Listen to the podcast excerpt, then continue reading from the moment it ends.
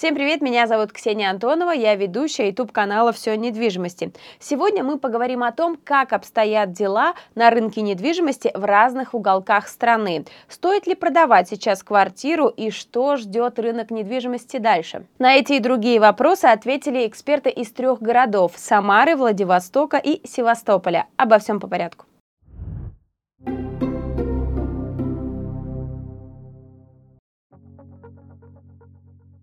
Так, здравствуйте, меня зовут Артем Бараболя, компания Gold Real Estate. Мы оказываем услуги по операциям с недвижимостью в Крыму. Здравствуйте, дорогие друзья, меня зовут Цомая Татьяна. Я являюсь риэлтором уже более 15 лет. Да, добрый день, меня зовут Валерия Бакун, я руководитель отдела продаж компании «Этажи» в городе Владивостоке. Что происходит с рынком недвижимости в Севастополе? Рынок сейчас принадлежит полностью покупателю.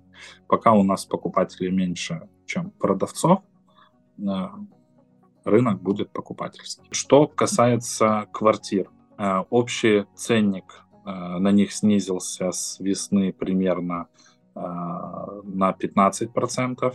Значит, загород, загородная недвижимость – это земельные участки и частные дома, которые находятся на окраине Севастополя. На них спрос упал на 20%, и цена продажи тоже в районе 20-25% просел. Цены э, застройщики корректировать на понижение не стали, поэтому на рынке новостроек в Севастополе застой жуткий. Что происходит с рынком недвижимости в Самаре? В связи с сложившейся ситуацией и в мире, и в стране э, рынок немножко притих, Цены на квартиры поднялись. На новостройке стоимость э, тоже, к сожалению, повысилась. Даже уже на этапе котлована стоимость составляет примерно 100-150 тысяч за квадратный метр. Вторичное, знаете, зависит э, от состояние, от района, этажа. Ну, в районе бывает 70-100 тысяч квадратный метр. Кому нужно продать, они понижают. Примеры есть. Вот раньше считалось, что на 30-50 тысяч понизить. Сейчас уже люди и 100, и 200 готовы к более высокому значительному торгу. Что происходит с рынком недвижимости во Владивостоке? На сегодняшний день ситуация стабильна. У нас э, мы в преддверии сезона. На текущий момент особое внимание, особый акцент покупатели делают э, на загородную недвижимость и на стройку. Цены э, такой достигли своей стабильности, э, если говорить относительно там, предыдущего полугодия, да, когда у нас разные были всплески, и прошлого марта, когда у нас прям такая была яркая картина на рынке. На текущий момент ситуация стабилизировалась. Стоит ли сейчас покупать объекты недвижимости? Стоит ли покупать?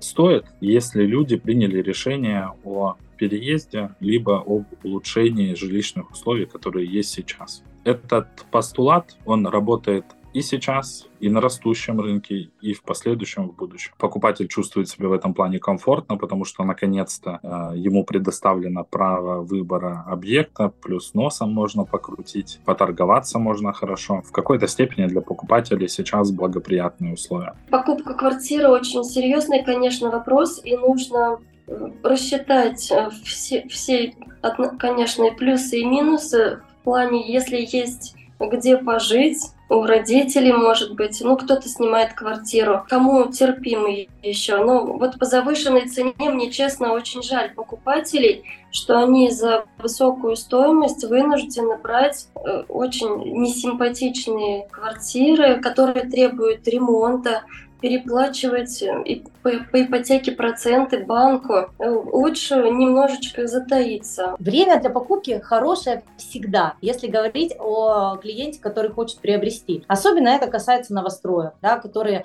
от месяца в месяц э, растут в своей цене. Приобретать нужно, приобретать нужно прямо сейчас, и чем скорее мы это сделаем, тем быстрее мы получим свои инвестиционные выгоды, да, если мы хотим инвестировать в недвижимость. Если мы приобретаем для того, чтобы проживать, быстрее поменяем да, свое место жительства, будем довольны и счастливы. Что можете сказать про продажу? Стоит ли продавать? А, значит, здесь постулат аналогичный, лично от меня. Если вы надумали улучшиться, либо разменяться, пожалуйста, это все можно делать и нужно, и в целом-то просто заранее все это просчитывать когда цена растет на ваш объект, он растет и на, она растет и на другие объекты.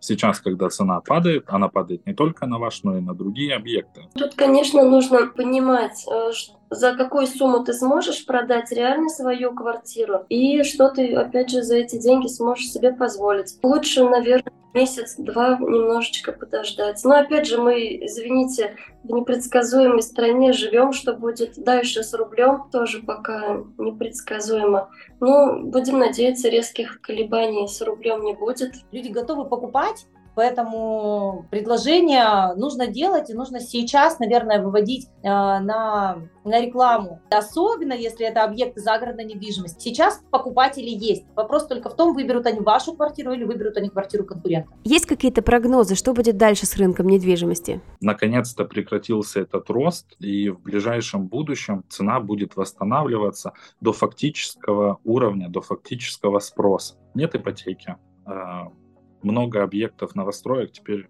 э, стоят без продаж. Вот это будет вынуждать э, корректировать стоимость. Пока не закончится СВО, э, будет продолжаться вот этот падающий ценник в районе 1-3% в месяц стоимость будет продолжать снижаться. Надеемся, конечно, на оптимистичный исход.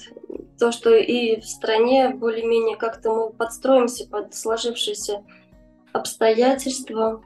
Будем надеяться, что люди будут разумными, будут э, собственники понижать стоимость на объекты. Ну, опять же, они рассуждают, если я задешево продам свою квартиру, я себе уже ничего не смогу купить. Вложить деньги, это уже нужно, конечно, взвесить все за и против, и что будет э, в ближайшее время, полгода-год, тоже сложно сказать. Будем ждать понижения цен. Я не то чтобы прогнозирую, а искренне прям в этом уверена, что в марте у нас будет э, большой спрос и на участки, и на стройку. Что касается вторичной недвижимости, ну, здесь прогноз простой. Если не будет никаких изменений, там, связанных с государственным регулированием наш, нашего вопроса, то я прогнозирую рост, рост числа сделок и рост количества довольных клиентов, рост э, предложения на рынке. Как это обычно бывает, где-то к марту у нас все больше и больше квартир начинают выходить